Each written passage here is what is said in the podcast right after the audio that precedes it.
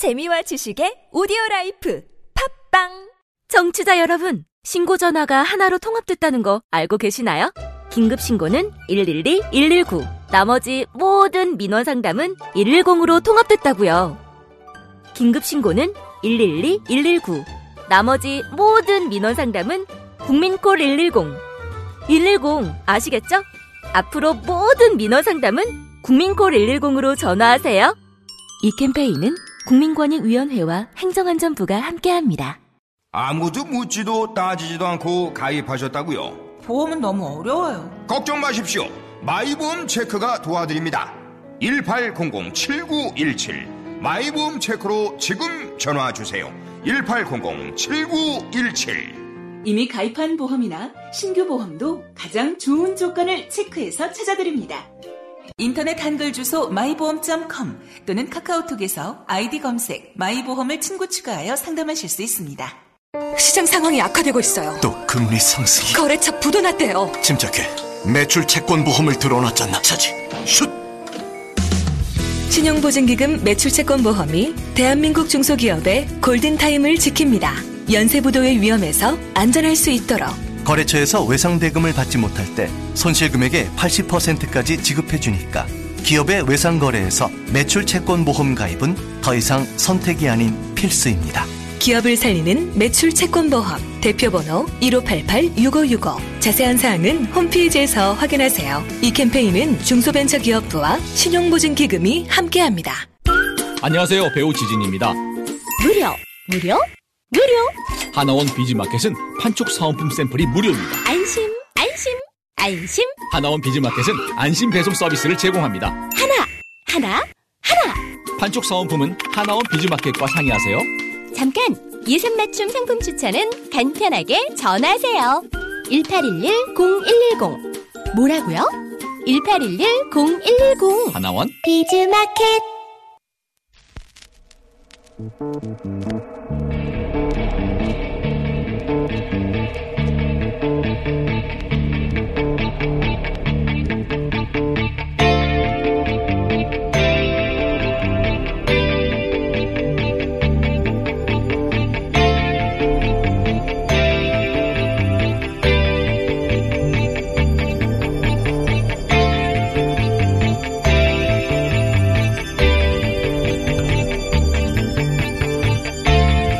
안녕하세요. 김호준입니다. 국민연금이 손해를 무릅쓰고 제일모직과 삼성물산의 합병에 찬성한 것은 박근혜 정부의 부당한 개입 때문이라는 엘리엇의 주장에 대한 정부 답변서가 지난 8월 17일 공개됐죠. 이 대응이 이상하다는 점은 여러 차례 지적했습니다. 답변서 공개 시점 불과 열흘 후면 박근혜 2심에서 그 합병에 박근혜 전 대통령이 삼성 이재용 부회장의 부정한 청탁을 받고 개입을 했는지 그 여부를 판단할 예정이었습니다. 그런데 이 답변서는 박 전 대통령의 개입이 없었다는 취지로 일관합니다. 이 대목이 이해가 안 가는 겁니다. 그렇게 답변을 했다가 불과 열흘 후에 이재용 부회장의 부정한 청탁과 박근혜 전 대통령의 개입이 있었다고 판결이 나면 어쩌려고 청탁도 있었고 개입도 있었다는 판결이 나오면 개입이 없었다고 한 답변서는 오히려 니네 답변서를 니네 법원도 부정하지 않았냐고 엘리엇에게 반격할 근거를 주는 셈이 되는 게 아닌가. 그래서 자꾸 이야기하는 겁니다. 삼성은 그들이 가진 힘에 비례하는 정도로 언론의 감시를 받고 있는 것인가? 과연 그러한가? 김호준의 의문이었습니다.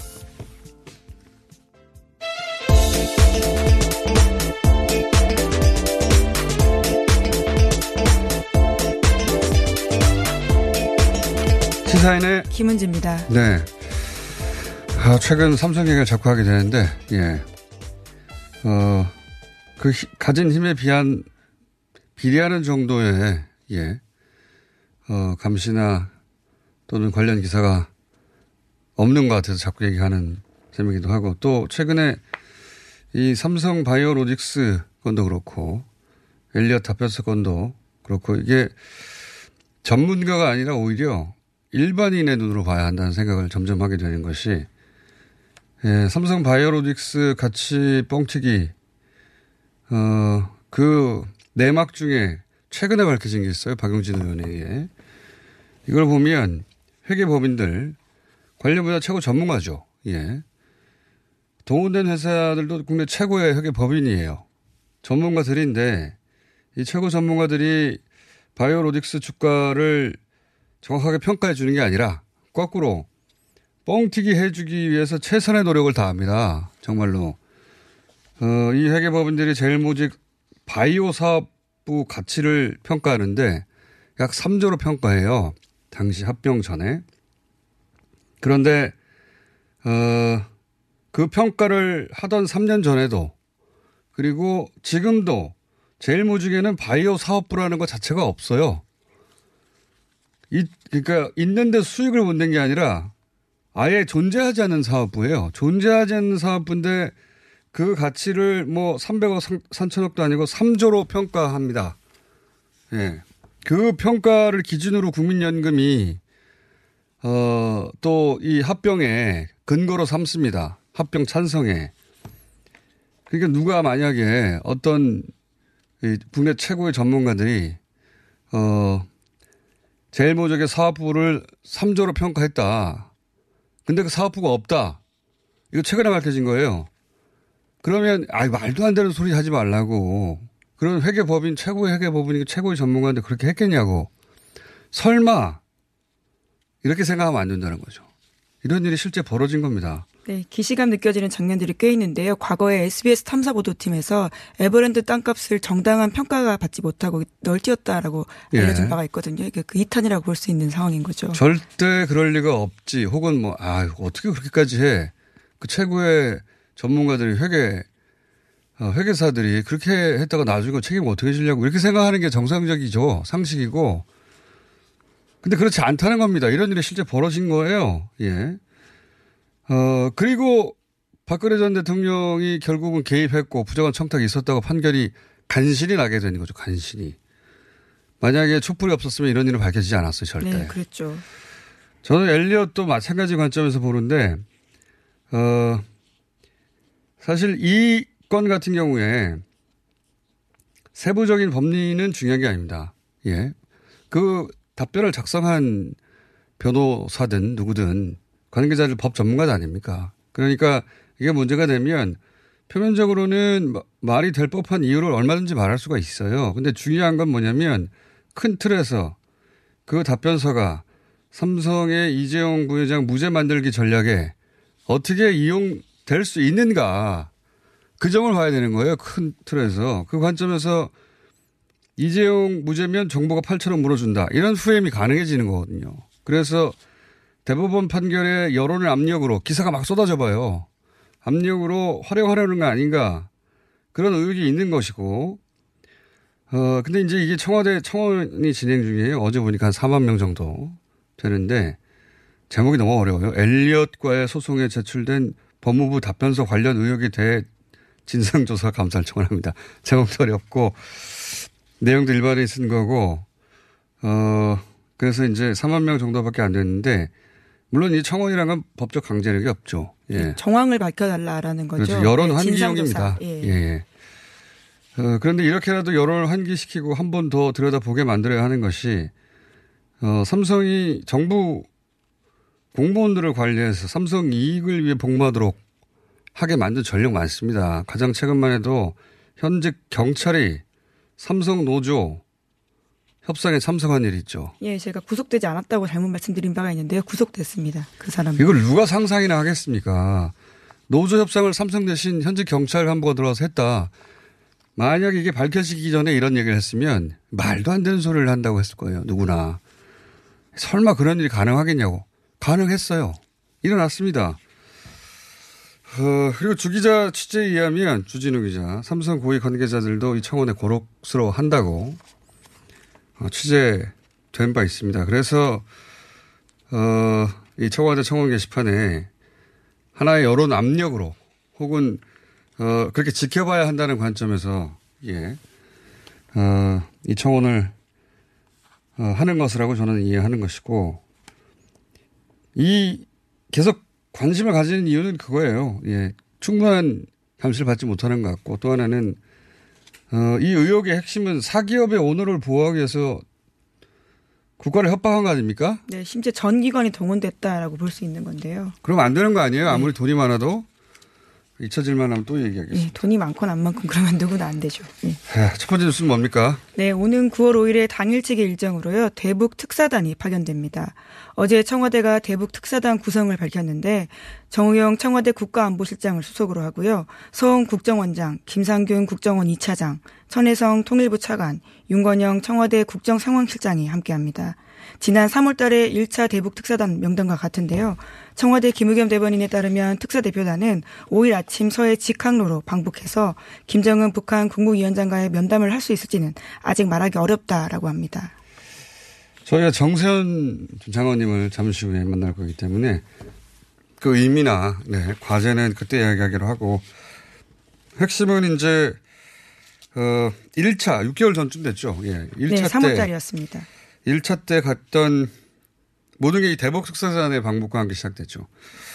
두 번째 방북인 것이고 네, 정말 예. 빠르게 움직였는데 그 직후에 바로 또 미국을 갔었고요.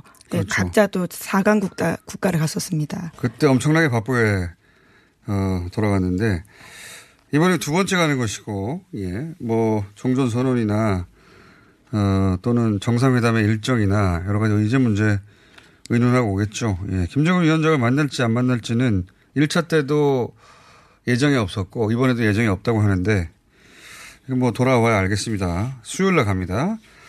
자 다음 뉴스는요. 예, 미 국무부는 한국의 대북 특사단 방북에 대해서 비핵화 진정과 발을 맞춰야 한다라고 밝혔다고요. 미국의 소리가 보도했습니다. 미 국무부는 그러면서 폼페이오 장관이 지난 7월 아시아 순방에서 밝혔듯이 김정은 국무위원장이 동의한 북한의 최종적이고 완전히 검증된 비핵화, 그러니까 FFVD를 달성하기 위해서 대북 외교적 경제적 압박을 유지해야 한다라고도 말했습니다.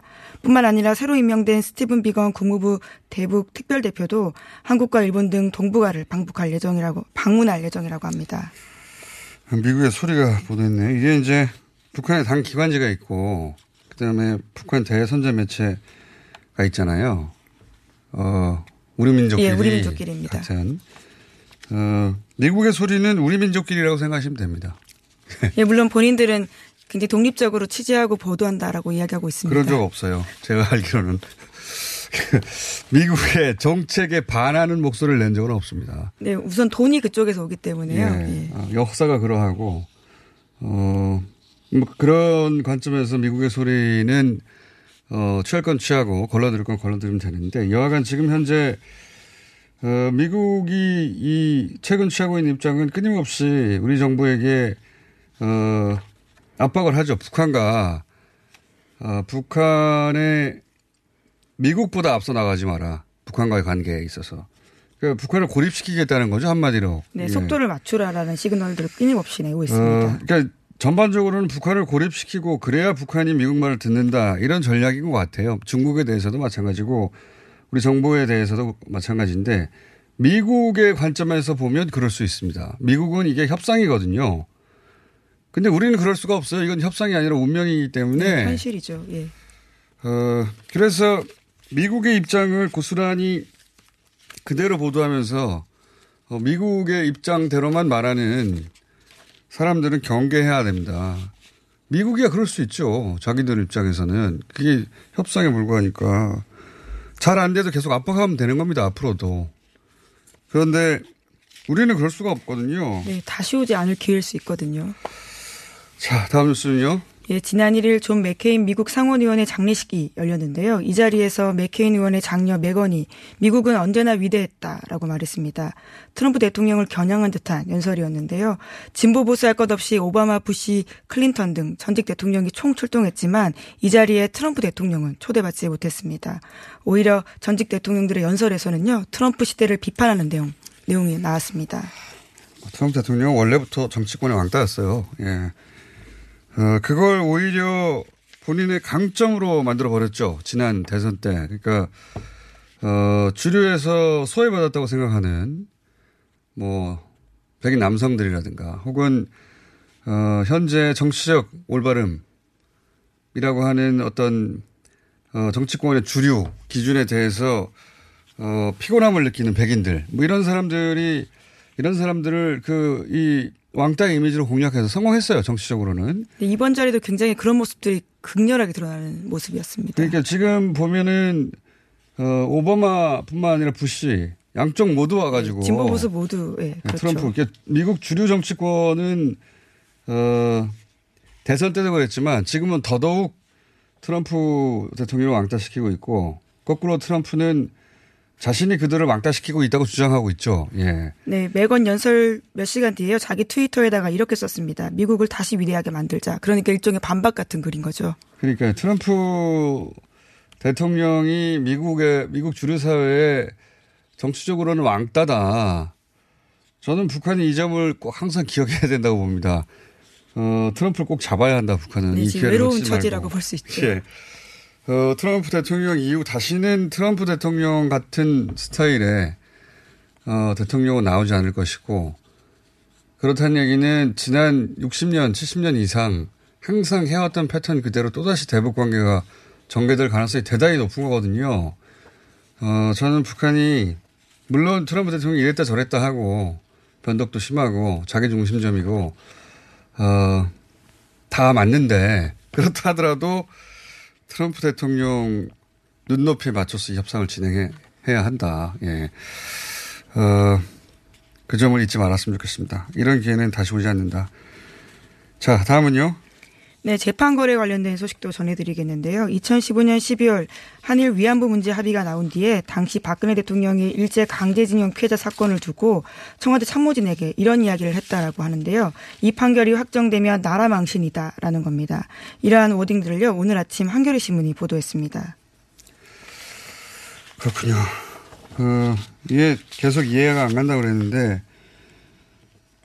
이 왜 이런 발상이 참 이해가 안 갑니다. 네. 그러니까 강제징용 배상을 하라고 법원이 판결을 내리면 왜 이게 나라 망신이죠? 이게 어, 유태인들이 피해를 입었다고 생각하고 당시 어, 자신들을 부당하게 부린 예를 들어서 독일의 전범 기업에게 어, 배상해 달라고 하면 이게 전 세계가 그 나라 그 뭡니까 유태인들을 비난합니까? 이게 난 이해가 안 가는 발상이긴 한데 하여튼 이렇게 된 겁니다. 보니까 결국은 네, 그 결국은 당시, 네. 박근혜 대통령이 이렇게 생각해서 이렇게 된 거예요. 결국은. 네, 박근혜 전 대통령 지시였다라는 게 핵심인 건데요. 위안부 합의에 따라서 당시 일본 정부가 10억엔 주기로 했었는데요. 그와 관련해서 일정들이 움직이고 그러니까 이런 판결들이 나오면 나라 망신이다라는 이야기를 하면서 외교부도 움직이고 대법원도 움직였다라는 겁니다. 그러니까요. 이게 원래 이제 사법 양승태 어, 사법부 당시에 그 문건으로부터 시작된 일인데 거슬러 올라가다 올라가다 보니까 결국은 박근혜 전 대통령의 상황 인식이 여기에 있는 거죠. 예. 이해가 안 간다는 겁니다.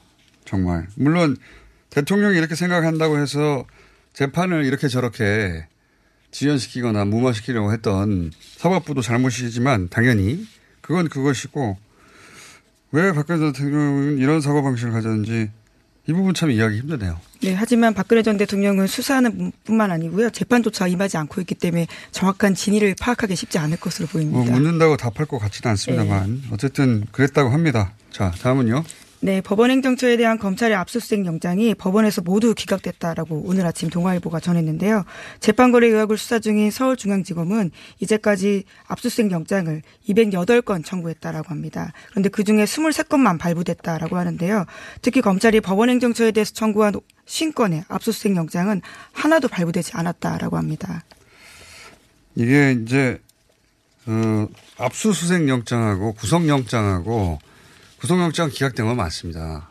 그래서 이제 어 절차를 다투거든요. 그렇죠. 그때는요. 네. 어, 착각하실 수도 있는데 압수수색 영장은 거의 100%에 가깝게 발부되는 겁니다. 보통의 사건 경우에 99% 이상. 네. 예. 이번 동아일보 보도를 보더라도요. 압수수색 영장 발부율이 99%라고 하는데요. 그와 비교해서 이번 사건은 11%에 불과하다라는 겁니다. 정반대인 거죠. 예. 일반 사건은 어 100에 하나 그 발부 100에 하나 정도 거부되는데 여기서는 어 90%가 예, 거부된 거죠. 이게 이제 이런 게 있는 것 같습니다. 그 어, 사법부에서는 기관 대 기관의 문제로 인식하는 측면이 분명히 있는 것. 관점 자체가 앞으로 사법부가 하나의 헌법기관으로서 계속해서 검찰과 어 검찰을 발 그 검찰이 법정에서 어 무리하거나 오버하는 경우도 있거든요 분명히 그럴 경우에 심판으로 예 어, 관리를 해야 되는데 법정을 이렇게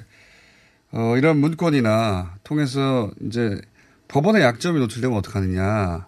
그런, 그게 검찰의 손에 들어가는 것을 굉장히 걱정하는 것 같아요. 또 남의 사건일 땐 충분히 그런 걱정할 수 있는데요. 이거는 본인들이 심판받아야 될 자리에 있는 거거든요. 그런 네. 걱정이 이해 안 가는 건 아닙니다. 이해 안 가는 건 아닌데, 어, 그래서 저는 이 영장 기각에 대해서는 사법부 내에서, 어, 뭐랄까요. 컨센서스가 있는 것 같아요. 어느 정도. 예, 사법부 내에서 보통 이상한 일이 벌어지면 내부의 목소리도 있지 않습니까? 이 일에 대해서는 어 그것은 사법부가 가지고 있는 약점을 어 검찰에 내줄 수는 없다. 이런 컨센서스가 판사들 사이에 있는 것 같습니다. 예. 그래서 아무런 이견이 안 나오는 것 같은데 일반인들이 이제 보기에는 그게 무슨 상관이라고. 네, 수사를 방해하는 모습으로 보이게 되고요. 어, 그러니까요. 이 사안은 그런 갈등의 지점도 있다. 예. 그냥 양승태 시절의 판사들 개개인을 보호하려는 게 아니라 기관을 보호하려고 하는 의도가 이 안에 있는 것이고 그러면 그게 과연 어, 이해해 줄 만한 것인가?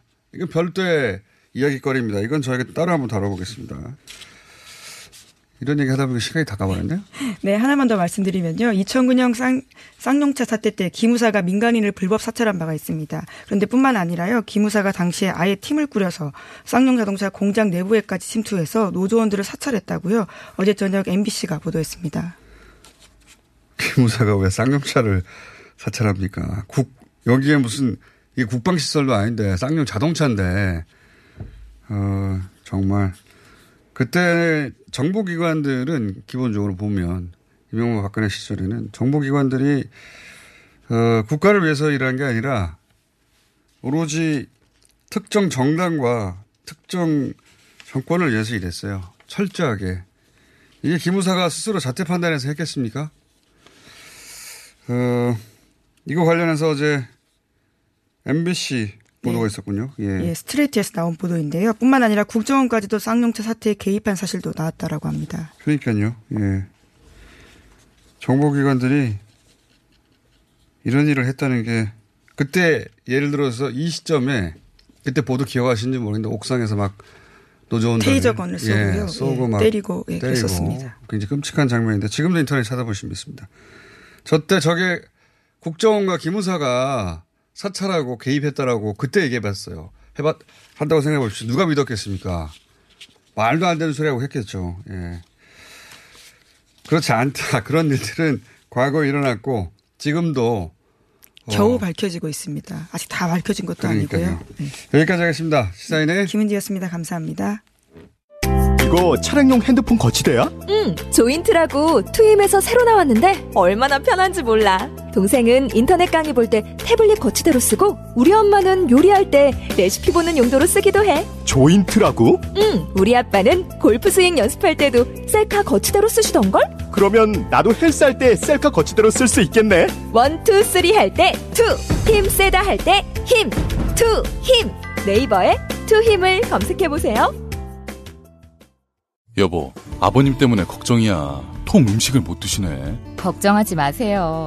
화이트 이치과에 가서 임플란트 하시면 되죠. 만 65세 이상 어르신은 본인 부담금이 최대 30%까지 내려갔어요. 게다가 평일 매일 야간 진료한대요. 그래? 그럼 화이트 이치과에서 장모님까지 임플란트 해드려야겠네. 부산 경남 5개 지점 착한 치과 브랜드 화이트 이치과 문의는 1544-2944 네이버에 화이트 이치과를 검색하세요.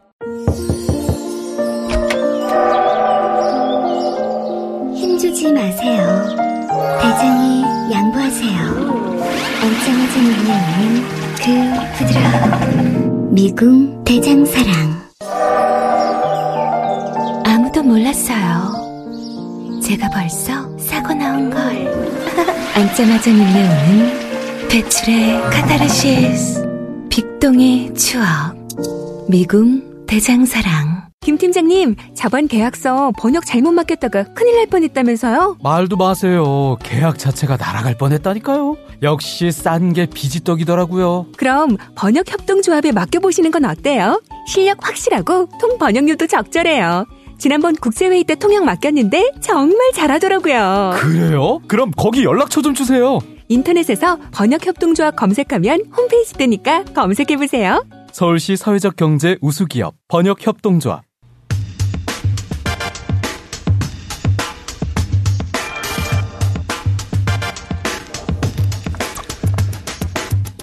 대북 특사단이 5일, 그러니까 수요일 방문합니다.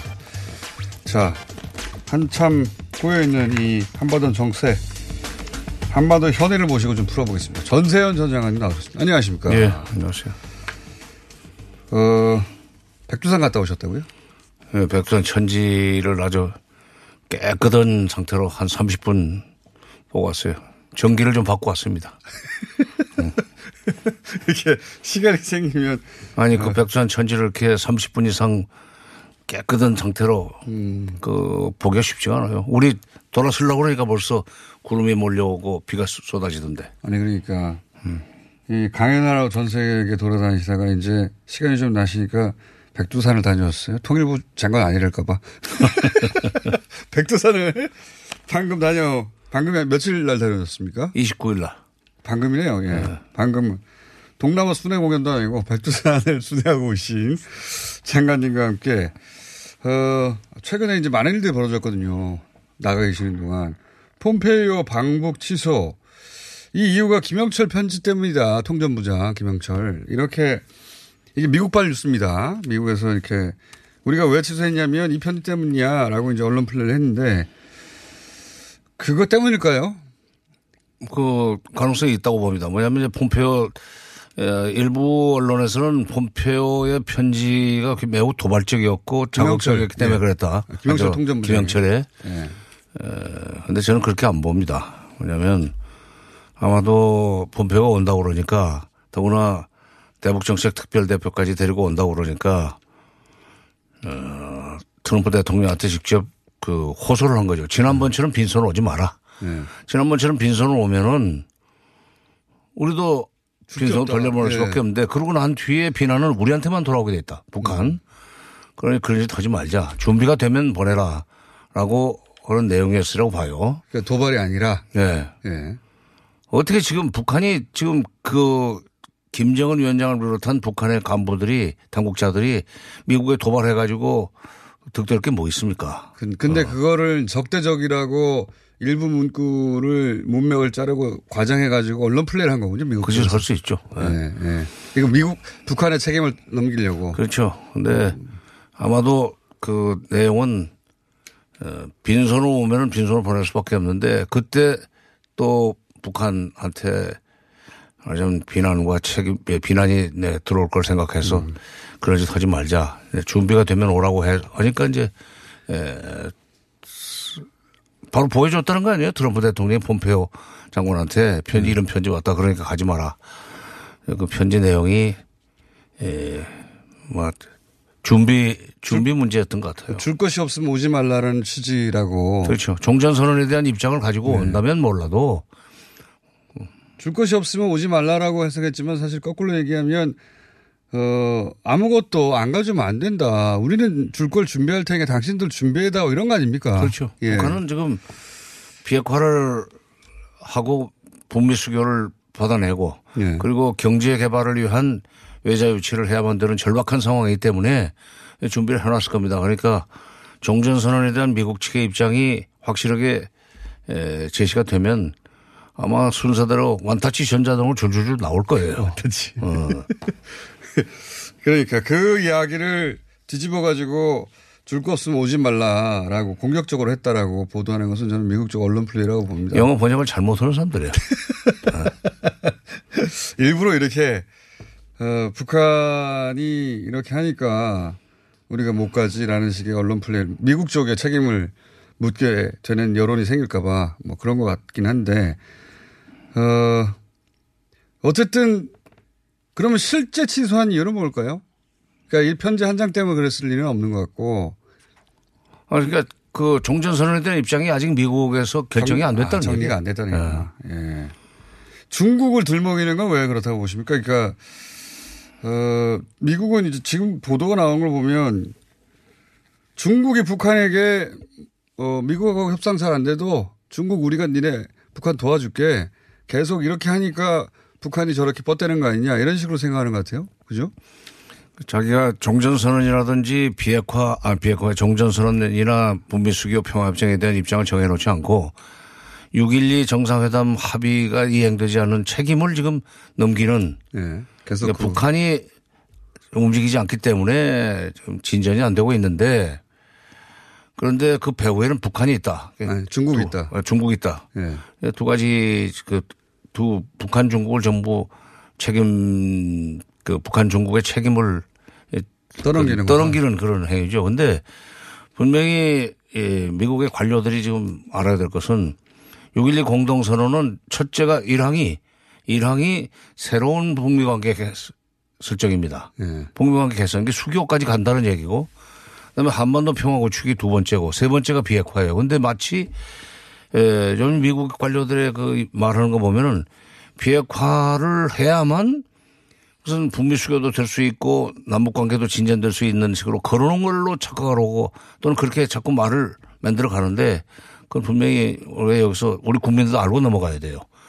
수교, 평화, 비핵화 이걸 같이 병행하기로 했습니다. 그런데 요즘 다 떼버리고 비핵화가 돼야만 어, 미국 측에서 움직일 수 있는 것처럼 말을 만들고 이제 그렇게 못 만드는 배후에 중국이 있다는 식으로 책임을 또 넘기고 조금 그 진짜 악마는 디테일이 있다고 그랬는데 그 관료들이 예, 정말 그 악마 역할을 하고 있어요. 그 그러니까 아마 무역 전쟁 뭐 중국 한창 무역 전쟁 중인데 무역 전쟁에서도 이제 니네들 너무 북한에 가지 마. 그래서 우리가 지금 이러는 거야 하면서 무역 전쟁의 우위에 서려고 하는 그런 전략적인 음, 그런 그런 그 계산도 네. 이- 어, 깔려? 있다고 봐야죠. 예. 더구나 이제 9월 9일 날 시진핑 주석이 가면은 예. 행사에 가면은 그냥 가서 어뭐 열병식이나 참가하고 사진 한 장 찍고 올 수는 없잖아요. 그러니까 어. 뭔가 틀림없이 지금 김정은 위원장은 시진핑이 평양까지 온 그 계제에 여러 가지 경제적으로 지금 조금 현실적으로 어렵기는 어렵다. 그러니 그 국경에서의 무역이라고 그럴까 이거를 좀 단속을 좀 완화시켜줬으면 좋겠다. 말하자면 유엔 대북 제재의 그 이완, 이 완화 이것을 주문할 겁니다. 근데 그렇게 되면 시진핑으로서는 거기까지 가가지고 아 그건 곤란해라고 거절 수가 없죠. 바로 그렇게 되면은 대북 제재 효과가 떨어진다. 미국이 지금 북, 북한의 비핵화에 대한 진전된 입장을 끌어내겠다고 하는 그 정책이 어떤 식으로 좀 꼬이고 있냐면은 원래는 종전선언에 대한 입장을 분명히 해주면 비핵화는 시작되게 돼 있는데 그렇게 하지를 않고 압박을 통해서 유엔의 대북 제재의 지속과 강화를 통해서 비핵화에 나올 수밖에 없겠, 없도록 만들겠다고는 예. 그 6.12 정상선언 이전의 전략으로 좀 돌아가고 있는 거예요. 그러니까요. 그게 6.12라는 게 말씀하셨다시피 압박이 아니라 종전선이라든가 새로운 관계를 맺으면 그다음 또 풀리게 되는 걸로 새로운 관계로 나아가자고 했는데 말씀하셨다시피 옛날처럼 자꾸 압박으로 해낼 것이다. 이게 압박으로 안 되는 거 아닙니까 이때까지. 압박으로 될 것 같으면 지난 25년 동안 25년 동안 이 북핵 문제가 왜 이렇게 악화됐겠어요. 그러니까요. 아 이거 참 답답한 일입니다. 어, 또 한편으로는 미국은 이렇게 생각하는 거 아닐까요? 그 북한이 중국과 가까운 모습을 보여줘서 미국 니네 우리한테 잘 안 해주면 우리 중국하고 붙을 거야. 어, 그렇게 미국이 중국에 대해서 느끼는 위협, 그걸 또 지렛대로 미국을 협박하는 거다. 기분 나쁘다. 이런 인식도 미국 쪽에 그렇죠. 네, 있는. 그렇죠. 그러니까 그렇게 미국이 워낙에 세게 밀어붙이니까 네. 그리고 아까 저 공장장 말씀하신 대로 지금 그 중국 책임론을 자꾸 제기하는 이유가 네.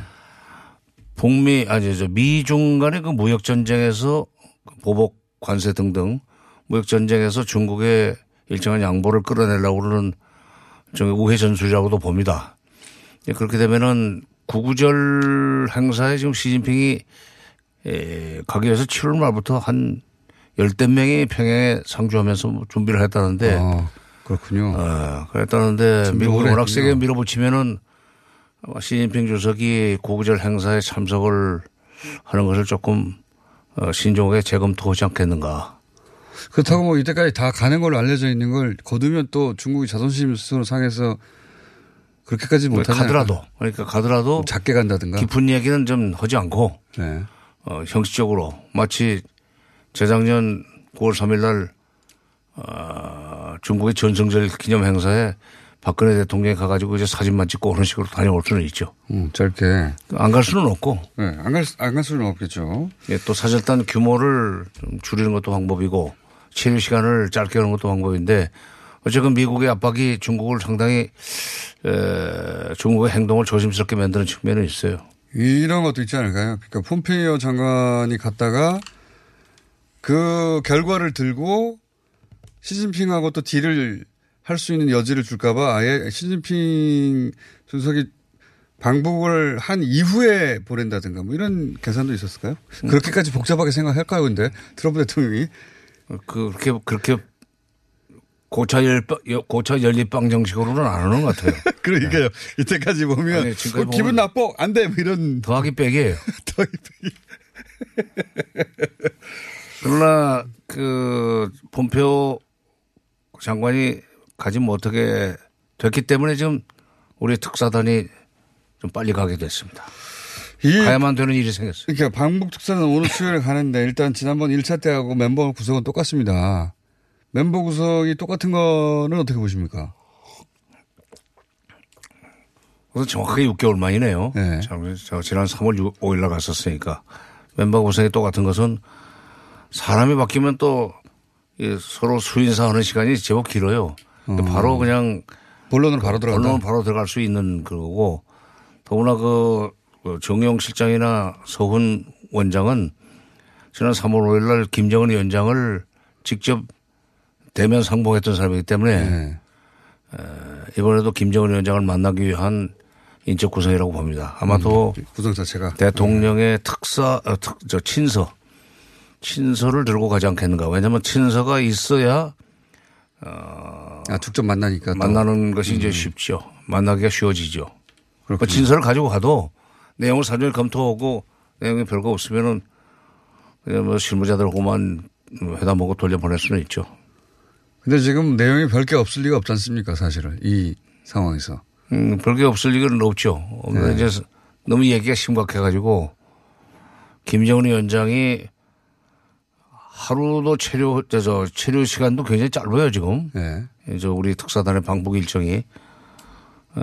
그러니까 빨리 얘기하고 빨리 돌아와서 어. 빨리 보고받고 그렇게, 그렇게 하겠다는 거잖아요. 체류 방북 그 일정이 단 하루짜리라는 것도 지금 어떻게 보면 좋게 보면은 얘기가 다 끝났기 때문에 네. 에, 마지막 그 형식 요식 행위로서 간다고 볼 수도 있지만 일단 통보를 해놓고 김정은 위원장이 결심을 해서 답을 주려면은 그래도 하루는 걸려야 될 거예요. 저희도 뭐 협의를 해야 될 거 아닙니까? 오전에 연락받고는 오전에 통보받고 오후 돌아가기 전에 답을 줄 수도 있지만 김정은 위원장을 만나서 좋은 얘기를 들고 어, 올수 있었으면 좋겠습니다. 왜냐하면 비핵화에 대해서 지금 북한의 입장이 이거거든요.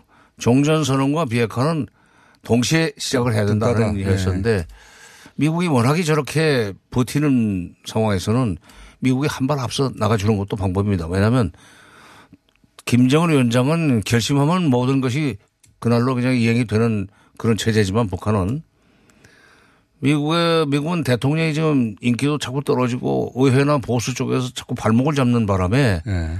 고립돼 있어요. 네. 고립돼 있는 상황에서 트럼프 대통령이 종전 선언에 한발 아, 앞으로 나올 수 있도록 하기 위해서는 북한이 비핵화 관련해 가지고 한 발 앞서가면서 손을 잡고 끌어내는 그런 식의 결정을 좀 해줬으면 좋겠습니다. 아마도 북한도 좀 고민할 텐데 그러니까 북한이 이, 이 협상에서 뭐랄까 고개를 숙이고 졌다 이게 아니고 어, 그렇게 생각하면 안 되는 것 같고 예, 예전에는 그렇게 생각했지 않습니까? 대결이다고 항상 협상은. 그렇죠. 근데 이번에는 그렇게 될것 같아요.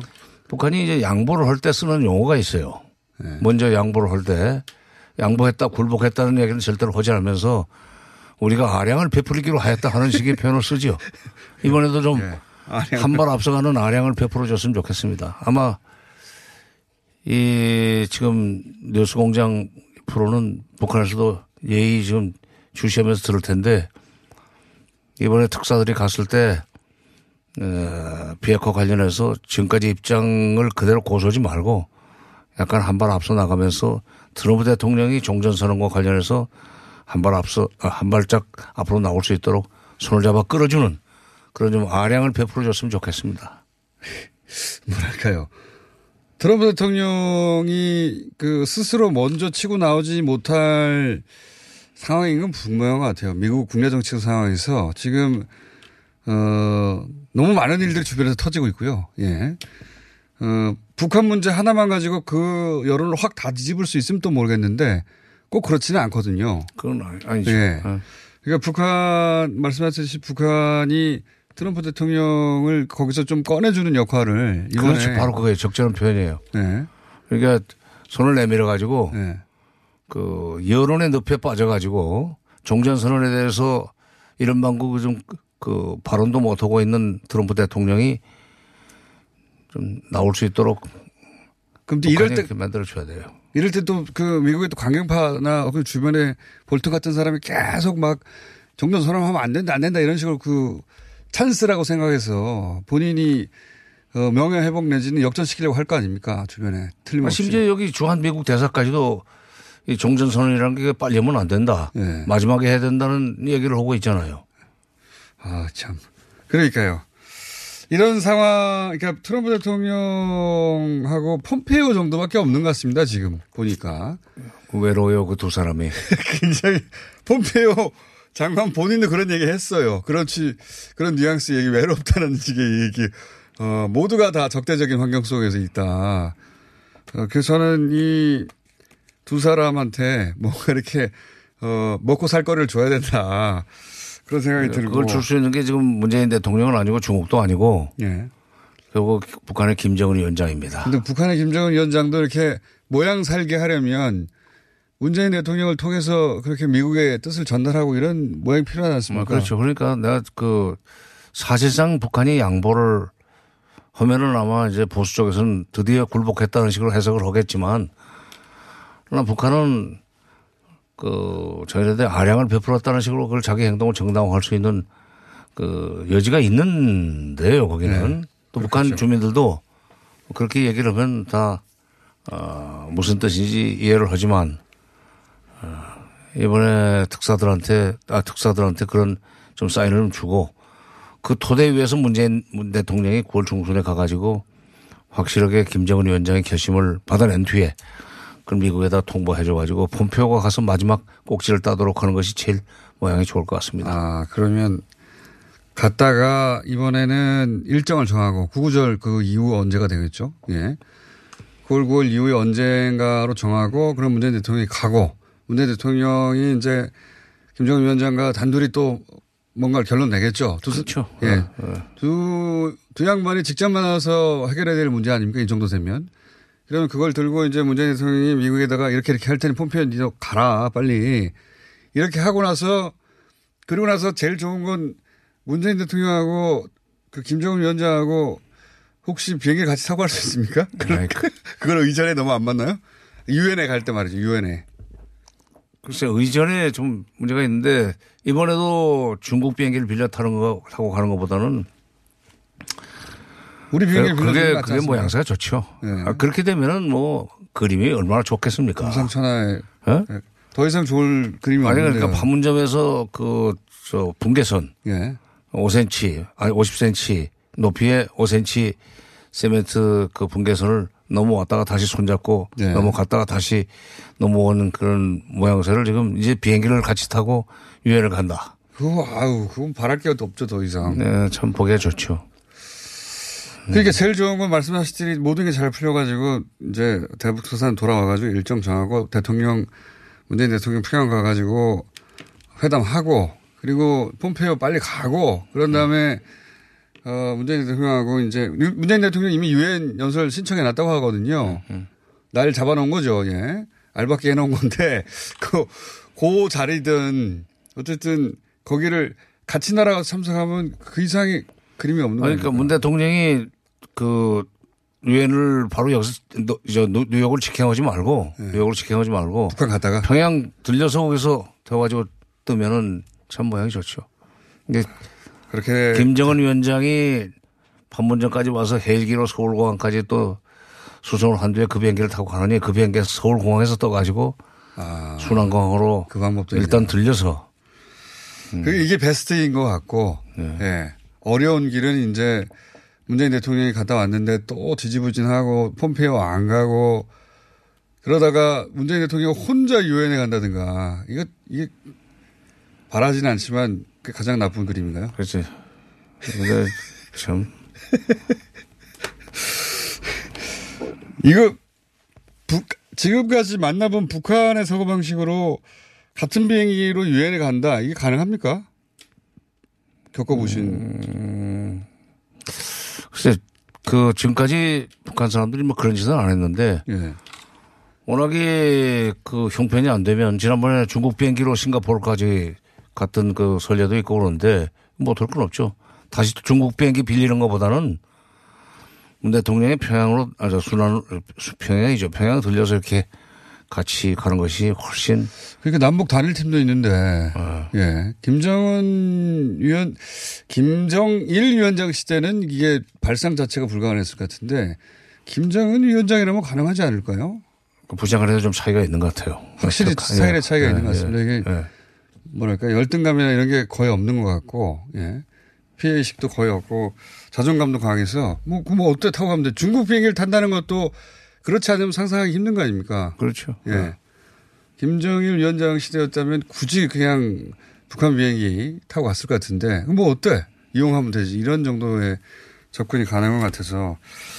그러면 북한은 이번에 어느 정도를 내놔야 어느 정도, 그러니까 이제 미국에서는 뭘 요구하고 있고, 그 다음에, 어, 그 리스트, 뭐, 뭐 리스트 얘기도 나오고 뭐 여러 가지 얘기 나옵니다만 어느 정도를 내놔야 이게 딜이 돼가지고 어. 지금 미국에서는 무슨 뭐 그 핵무기 몇 프로를 내, 저, 이, 내놔라, 뭐 신고해라, 이렇게 가지고 퍼센트까지 지정을 한 모양인데, 예, 그건 좀 심한 그 요구고, 그러니까 이제 강도적 요구라고 그러죠. 근데, 어, 가령 이제 핵물질, 네. 어느 정도 가지고 있다. 그 이제 IAEA에 신고를 해야 됩니다. 국제 원자력 기구에 신고를 하고 그렇게 되면 이제 그 IAEA 사찰단이 들어오죠. 검증. 어, 이것은 가령 어 미국이 종전 선언에 대한 입장을 분명히 밝혀주면 우리가 어, 거기에 그 맞춰 가지고 뭐 보름 이내에 핵물질 신고하고 사찰관에 들어와서 검증할 수 있도록 여러 가지 준비를 다 하겠다.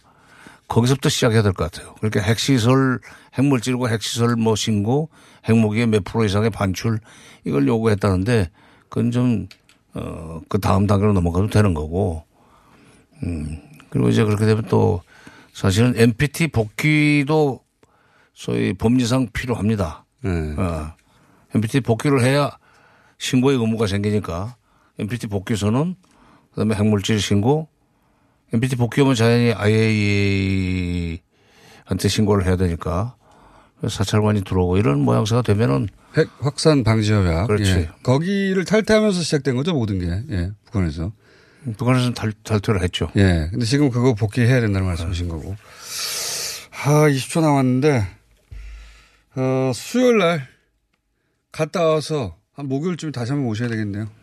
아니 내가 지금 5, 6, 7은 중국의 산동, 중국 산동의 외화에 그 한중 미래 보름이라는 회의를 또 다녀오게 됐어요. 네. 어쩜 그렇게 국내 있는 시간이 더 적으세요? 네? 인터뷰를 하려고 해도 국내 안 계세요. 예. 정세현 전 장관이었습니다. 돌아오신 데도 다시 모시겠습니다. 네.